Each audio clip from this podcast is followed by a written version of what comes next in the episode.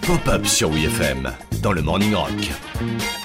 Parfois, il y a des connexions, tu les avais pas trop vues arriver. Et celle-là Hein Tu l'as prévu celle-là Par exemple, un exemple, il existe plusieurs points communs entre les films presque célèbres et les Country Bears. Les quoi Les Country Bears, c'est un gros nanar Disney sorti en 2002 qui raconte l'histoire du comeback d'un groupe d'ours qui joue de la country. Je suis un ours et j'aime le miel, je me gratte sur l'écorce des arbres, j'ai des grosses pattes, c'est pas nickel, pour jouer du banjo c'est la barbe.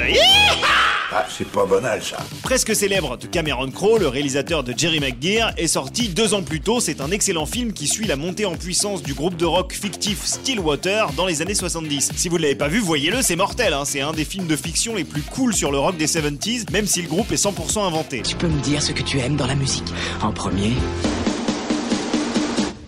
Donc, euh, presque célèbre et les Country Bears. Non, je m'excuse, je vois toujours pas le rapport. J'y viens, Jean-François. Le rapport entre les deux films, c'est que c'est le même autocar qui a été utilisé pour les bus de tournée des Country Bears et de Stillwater. T'imagines les poils sur les sièges? Dans un bus, donc, t'as un groupe de rock qui chante Elton John, et dans l'autre, t'as un groupe d'ours euh, qui joue de la country. Bon. C'est qui le petit ourson?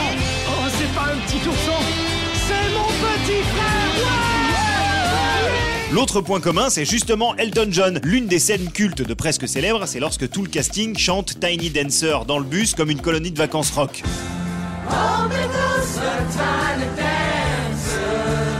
Ce même Elton John fait justement une apparition dans son propre rôle dans les Country Bears. Il avait un petit impôt à payer, je pense. Apparemment, le jour du tournage, un des costumes d'ours avait un souci technique qui lui déformait le visage. Elton John aurait donc déclaré Il a une gueule, votre ours? On dirait moi sous coke à 20 piges Ouah, y a un ours qui joue du banjo, Michel